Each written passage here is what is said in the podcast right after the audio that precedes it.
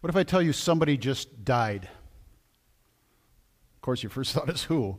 I'm just trying to make the point that the moment we hear somebody dies, we probably stop for just a moment.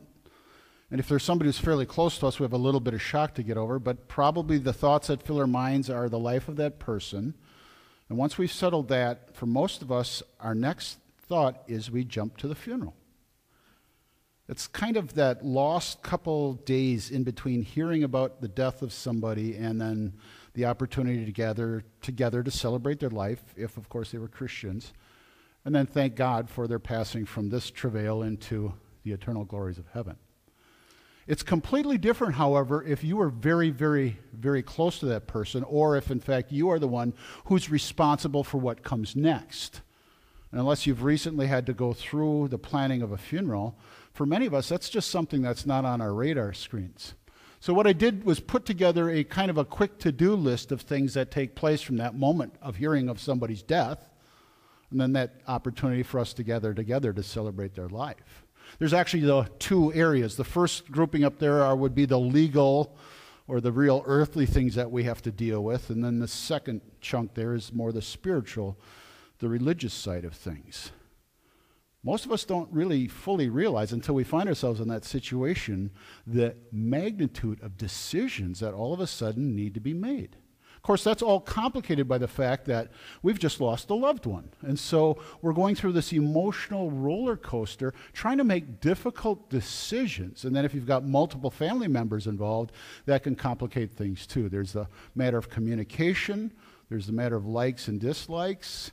There's a lot of things that have to be settled. And so, what a lot of funeral homes have started doing, at least it's been in practice for some time now, is pre planning your funeral arrangements. You can go ahead of time and pick out your coffin. You can get your burial plot ahead of time. You can get your stone placed ahead of time, and they just will have to come out later and engrave it. Now, I would be remiss if I didn't also take this as an opportunity to put in a plug for pre planning the religious side of that. I know many of you have heard me talk about this before, and I'm going to do it again. We offer here at Abiding Shepherd a pre planning funeral guide. And if you haven't taken advantage of this, I would wholeheartedly encourage you to do so. It's nice to be clear minded, to go through a list of maybe texts or scripture lessons. It's nice not to have a heavy heart, to go through a list of hymns and spiritual songs that we might actually like to be sung or at least listened to at our funeral. Now, let's be honest, nobody likes to talk about death or to plan for their own funeral, but the reality is it's always better to actually be prepared. And it doesn't matter how young or old you are, because none of us knows what day the Lord is going to call us home. So if you haven't done so already, I would encourage you to come up after the service and not only take a couple of the palm branches, but actually take a look at these. I've got one, two, three, four of them up here. Just page through them and see what it's all about. And if you think you might be ready to start actually pre planning for your funeral, take one of those home. If all four go, great, we can always make up more. What I'm finding is it's nice when we have the time and the emotional and, if you will, intellectual state of calmness that we can actually make some of these decisions. Now, why do I even talk about these things, especially on Palm Sunday of all Sundays? Well, it has to do with our lesson. Because what I've tried to teach you is just how difficult it is for us to go through these things from an earthly perspective when we actually have time. But what if you don't? What if instead of a couple days, you only have a couple hours in which you have to make all of these decisions and take care of all of these preparations? That's the situation we find in this lesson today, the last of the Passion study from Mark's mini series. And we find two followers of Jesus Christ, not typical people that you would ordinarily think of, finding themselves in a very difficult situation, trying to very quickly take care of the lifeless body of our Savior. One of the things that they discovered in serving God, sometimes you have to get a little bit dirty. Oops. There, come on. It was preparation day, that is, the day before the Sabbath. So as evening approached, Joseph of Arimathea, a prominent member of the council, who was himself waiting for the kingdom of God, went boldly to Pilate and asked for Jesus' body. Pilate was surprised to hear that he was already dead. Summoning the centurion, he asked him if Jesus had already died. When he learnt from the centurion that it was so, he gave the body to Joseph. So Joseph bought some linen cloth, took down the body, wrapped it in the linen, and placed it in a tomb cut out of rock. Then he rolled a stone against the entrance of the tomb. Mary Magdalene and Mary, the mother of Joseph, saw where he was laid. Okay, it, it's not a typical Palm Sunday text. Uh, I'll, I'll grant you that, but it is an important part of the Passion history and a part that I personally believe doesn't really get the respect that it deserves. And so I'd like to take a little bit of time in the way that we've studied the Passion history this season and actually talk about what it means for the lifeless body of our Savior to be put in the ground. Mark sets the scene for our study today in the very opening verse of our lesson, calling to the fact that it's preparation day. Now, in our modern way of viewing that, that's Good Friday. That's the day before that Sabbath. But it's not just an ordinary Sabbath, it was also the Friday before the celebration of the Passover. The parenthetical statement reminds us that Mark was very conscious through the Holy Spirit's inspiration of the Roman citizen audience, which he knew would first receive uh, this gospel. So he has to explain for them what is preparation day. Well, most of the Roman citizens didn't practice as part of their ceremonial customs the Sabbath. And so what he's trying to do is set the scene for them. What I've done is actually taken a modern, if you will, timeline of Good Friday events, which not only helps us to do a quick review in our own minds of some of our more recent studies from Mark's mini series, but it also highlights the situation which Joseph and then Nicodemus find themselves in. All but Luke record for us that our Lord died at 3 o'clock. We also know from other studies of Scripture that the Sabbath day actually began at 6 o'clock on Friday evening. So that very much isolates for us that there was this three hour time period, this window in which Joseph and Nicodemus needed to do all of these things in order to properly honor their Savior and ours. One of the things that's very helpful as we set the scene for this and begin to work our way through that day's events is something that Mark writes for us that just doesn't jump off the page. He talks about Joseph going to Pontius Pilate boldly, and we would probably make a couple assumptions about that.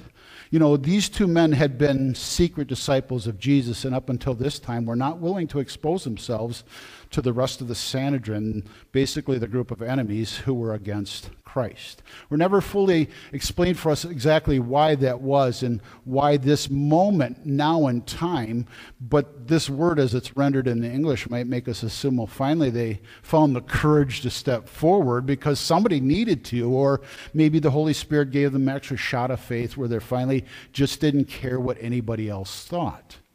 That's kind of the way it reads in the translation. But it would be important for us to understand that the original language actually has two different words for this boldness.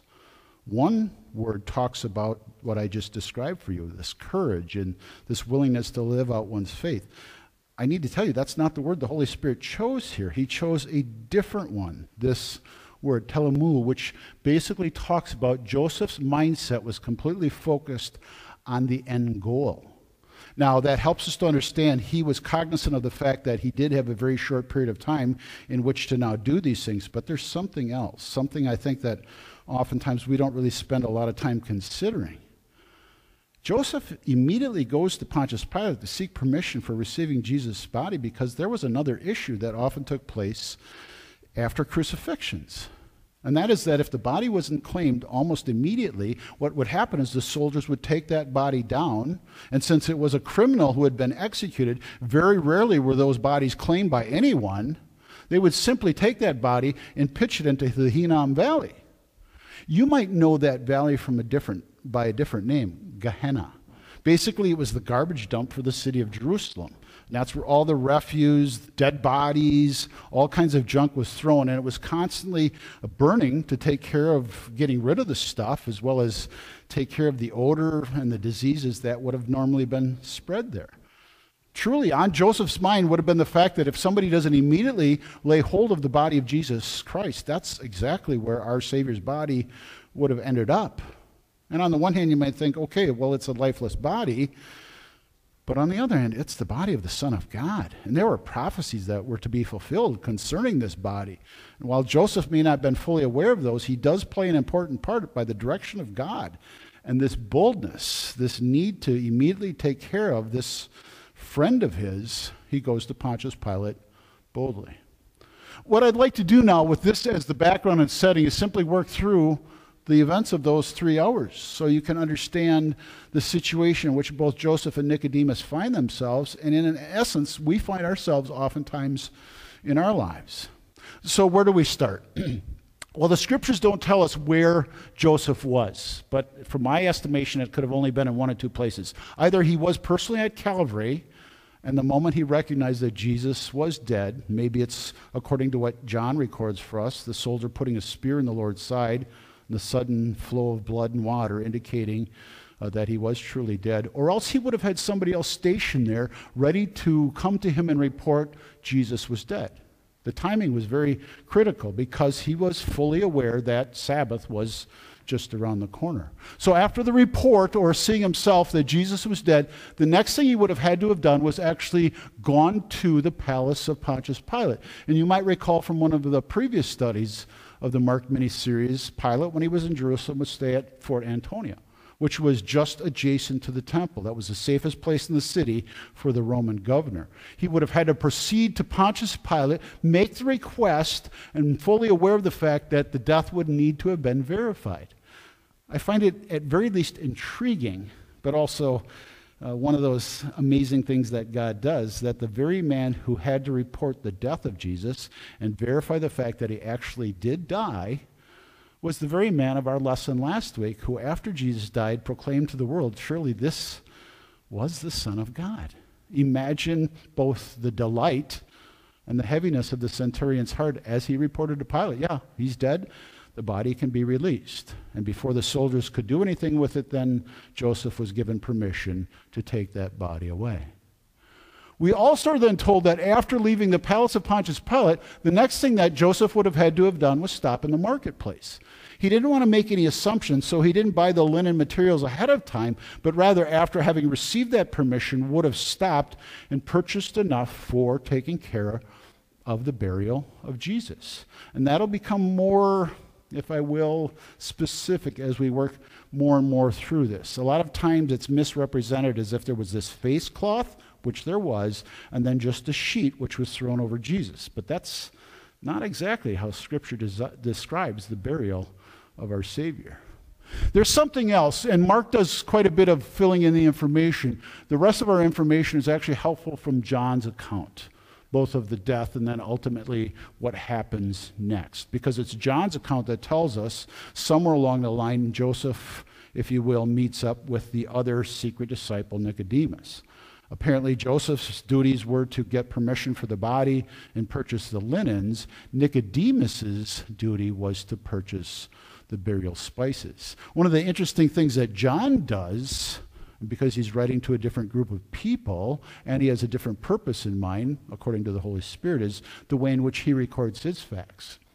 He doesn't just throw out Nicodemus' name, he reminds us when this discipleship of Nicodemus began at the beginning of Jesus' ministry. And he refers to that night Nicodemus went to Jesus and had that secret meeting. And that's where Jesus begins to open the mind and heart of one of Israel's teachers. And along the way, these two were secret but dedicated followers of Jesus. The spices that needed to be purchased for a traditional Jewish burial were aloe and myrrh. And so you understand how these spices were used in their purposes. They weren't, uh, if you will, used in an embalming process. They were actually wrapped within the linens as the body was prepared. And the main use for these spices, one was to anoint as a sign of honor. The other, quite honestly, was to keep the smell down because they didn't embalm the bodies in a, arid climate like that. You can imagine how quickly the body would deteriorate. So they meet up, then they would have made their way back to Golgotha, where Jesus' body needed to be removed from the cross. And I know the video showed them lowering the cross. It's open for debate whether or not that's how they would have done it. At very least, whatever the methodology, there's a part of this that I want you to stop and actually think about and how it must have weighed on Joseph's mind. They're under this serious time crunch. A lot of time had already been spent getting to this point already. Now they're facing removing the body of Jesus from a cross. Besides the fact of how you do that, how do you pull nails out of a dead man's body, but to do it gently and carefully? There must have been this mix of emotions. I need to hurry up and get this done, and at the same time, I don't want to do anything to harm or desecrate this body. I also wonder if there weren't moments where they both just had to stop probably because of the emotions that they were dealing with. And while they wouldn't have fully embraced what all was to follow, here was somebody that they cared very much about.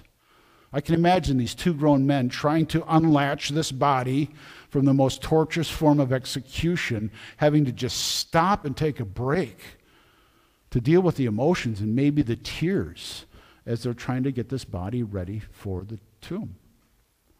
John fills in another piece of information here, which is very valuable to us, and quite honestly becomes the easiest part of this process, is taking the body to the tomb nearby. It was in a garden very close to Calvary there. And what made it even more convenient was is that Joseph owned it. He didn't have to stop and get permission from anybody else. John also offers the detail that it was a brand new tomb, or at least I should say it had never been used before. So it was all ready to go. All they needed to do was get the body there and prepare it. And those preparations meant wrapping it with the spices. And then normally there was a bench within the tomb where the body was laid, and it would stay there and state for a period of time. And after decay, eventually, in a normal situation, those bones would be removed and then put into a hole in the wall or some area there where generation after generation of people would be stored. There's something else, though there's the securing of the tomb after this was all done. And this stone was already ready. So I don't know if that's ever pointed out that much when we get to the part where the Sanhedrin leaders go back to Pilate and go, well, they're going to steal the body. We got to make sure nobody gets in there. It was customary to have a rock to put in front of a tomb in those places, partly because they didn't want wild animals to get in there and chew up the body. And I would think also in this situation, because Jesus was so publicly hated at this point, Joseph and Nicodemus both realized a good heavy stone in front of the tomb would help keep anybody else from getting inside there and disrespecting or desecrating Jesus' body. Okay, so basically that is what took place from 3 o'clock to 6 p.m. on Good Friday afternoon. And I know Good Fridays are typically spent us focusing and concentrating on the sacrifice Christ makes on the cross for us, and we should. But then we kind of stop there with our thinking process. We forget there was a whole lot more that had to happen Friday afternoon, which then led into Saturday, which ultimately sets the stage for Sunday morning. In fact, there's a lot of nagging questions that even Mark's account, even supplemented with John's, doesn't answer.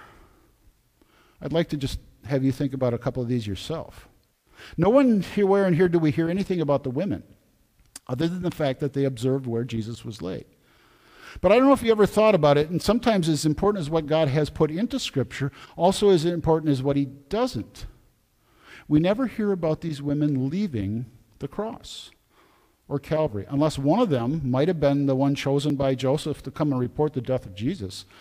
As far as I can tell, they stayed there for those three hours after the six hours of crucifixion. Imagine that taking its toll on them both emotionally and physically. And yet, because it was their Savior who they just witnessed die and whose now body needed to be cared for, they are willing to do that. But did they serve more of a purpose? And I think sometimes that's overlooked. Both the staying there at the cross but then ultimately, I want you to think about this, and it's part of the setup for Sunday morning.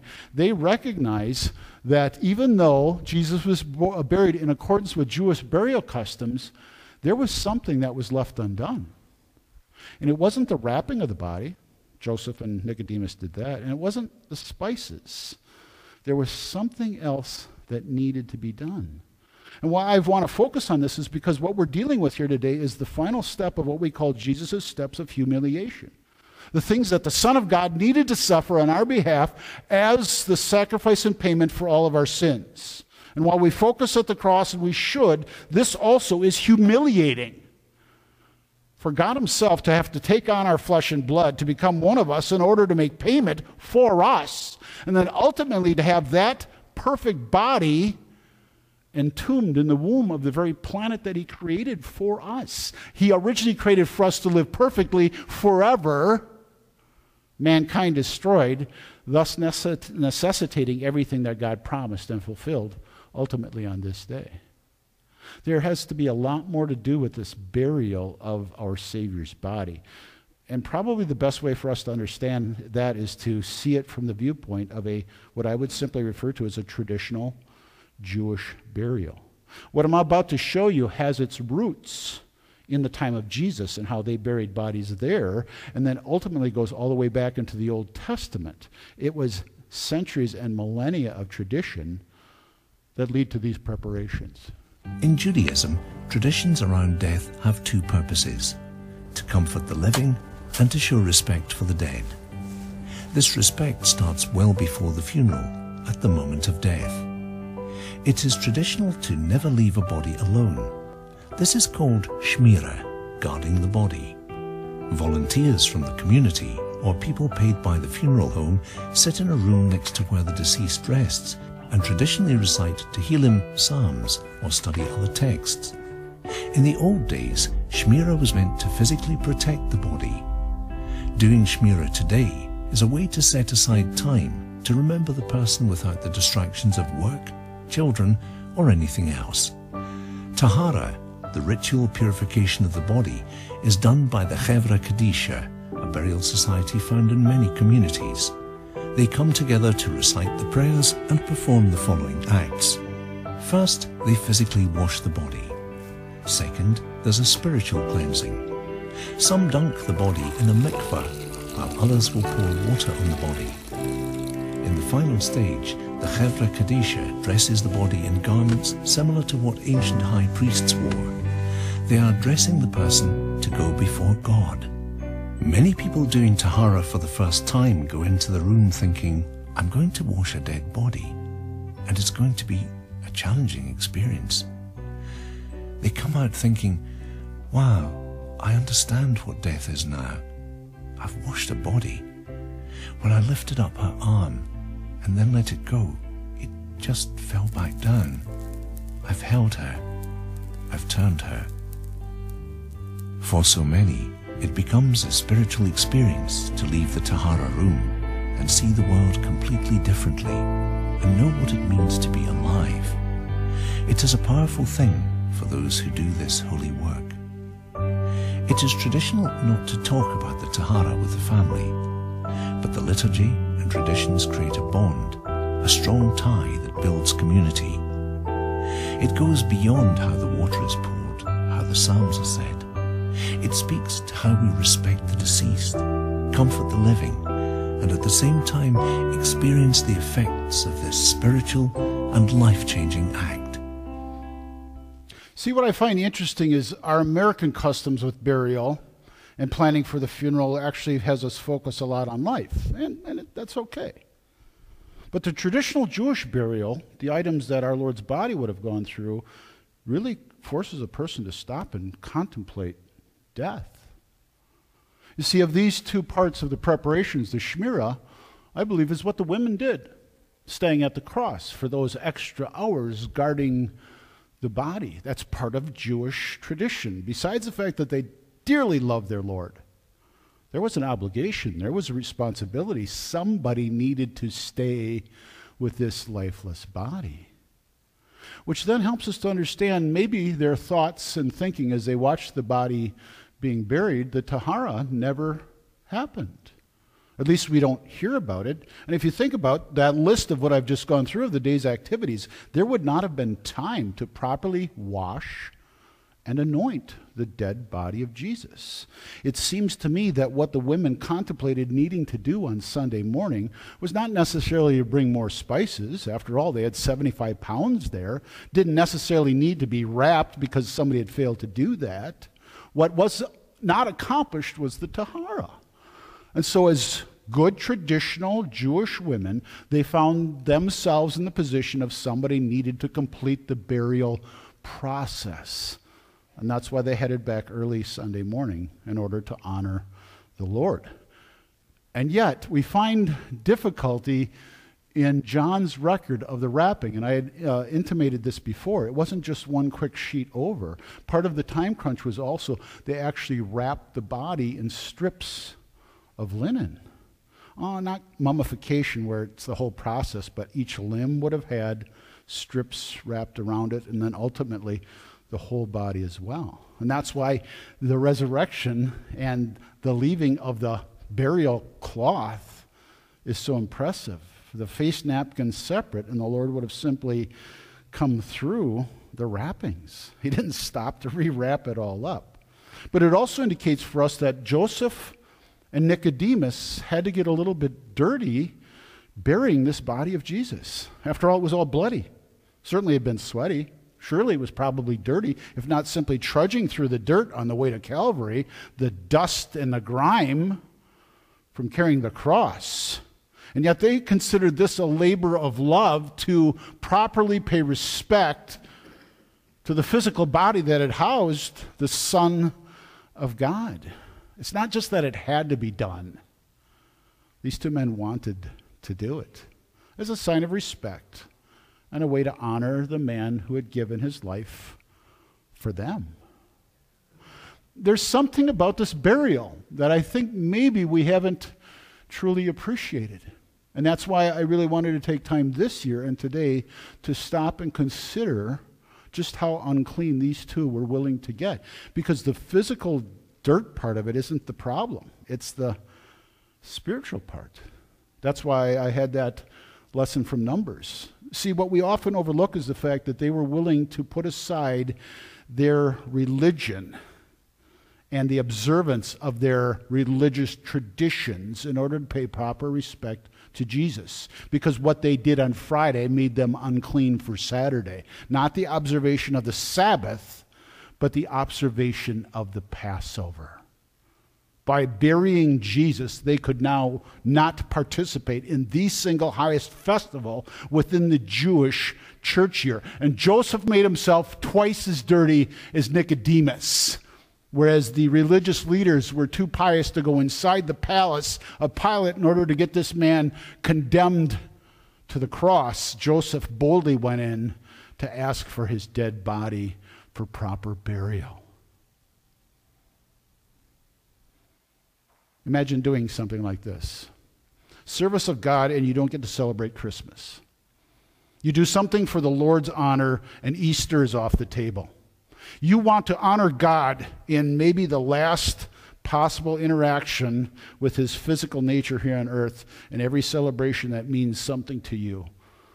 Seeing your family, eating with them the most important meal of the year is out the window. And yet these men were willing to get that dirty in order to take care of this body of Jesus. Why? And why doesn't it hold that same height of importance to us? because this burial is important, and I think we often overlook that. You know, every time we are reminded of the day that God adopted us into his family through baptism, or every time we are privileged to gather here to witness another child of sin transition into a child of God, we forget that that act actually places us within the tomb of Jesus. We get to go with Nicodemus and Joseph and the women.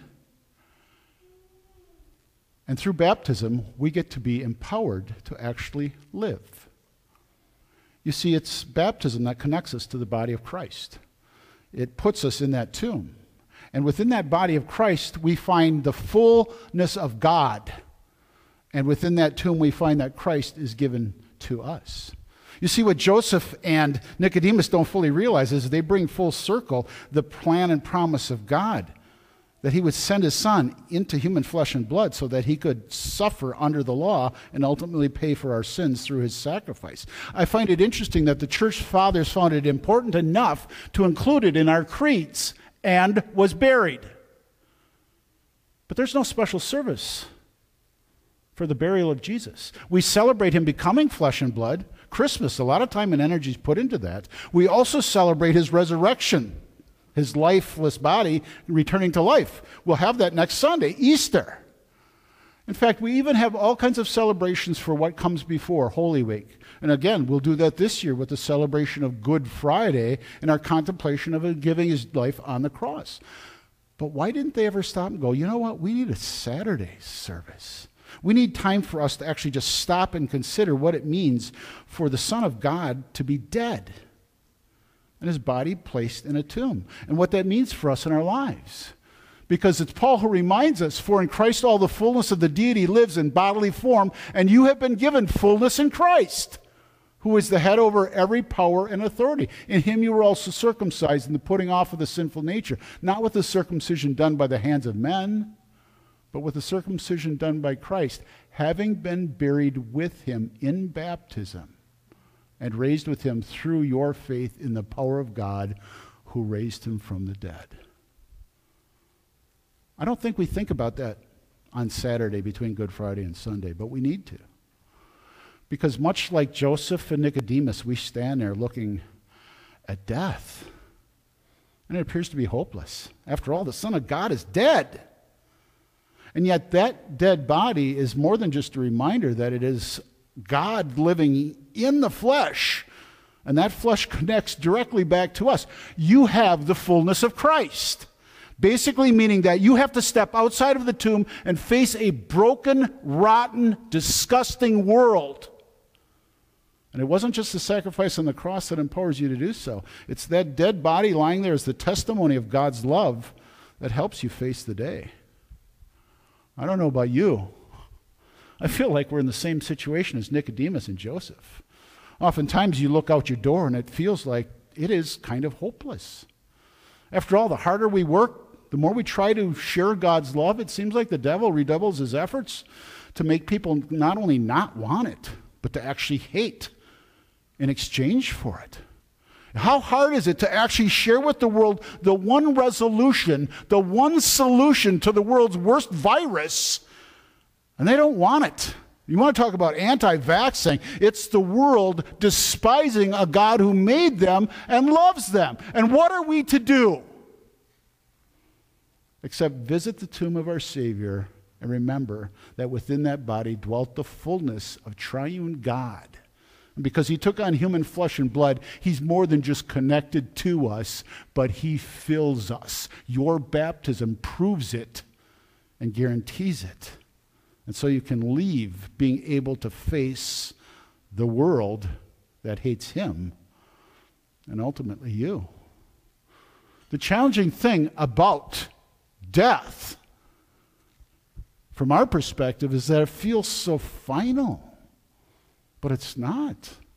Jesus' death shows us that. And even before Sunday morning, when we gather here together to sing the Easter anthems, the burial of the body of our Savior tells us we have reason to rejoice. Because for that resurrection to mean anything, that death and burial had to first mean everything. And so it gives us the courage not only to face whatever this world might throw our way, but it actually gives us the ability to choose to serve God, even when it's not easy to do, even when it's the most difficult thing to do. We get to praise and thank a God who gave his life. His dead body attests to that fact because he loves us that much. And that body, having possessed the very soul of our Savior, gives us both the hope and the courage to now live and serve Him. And I'm going to be honest with you, sometimes to do that, you got to get just a little bit dirty.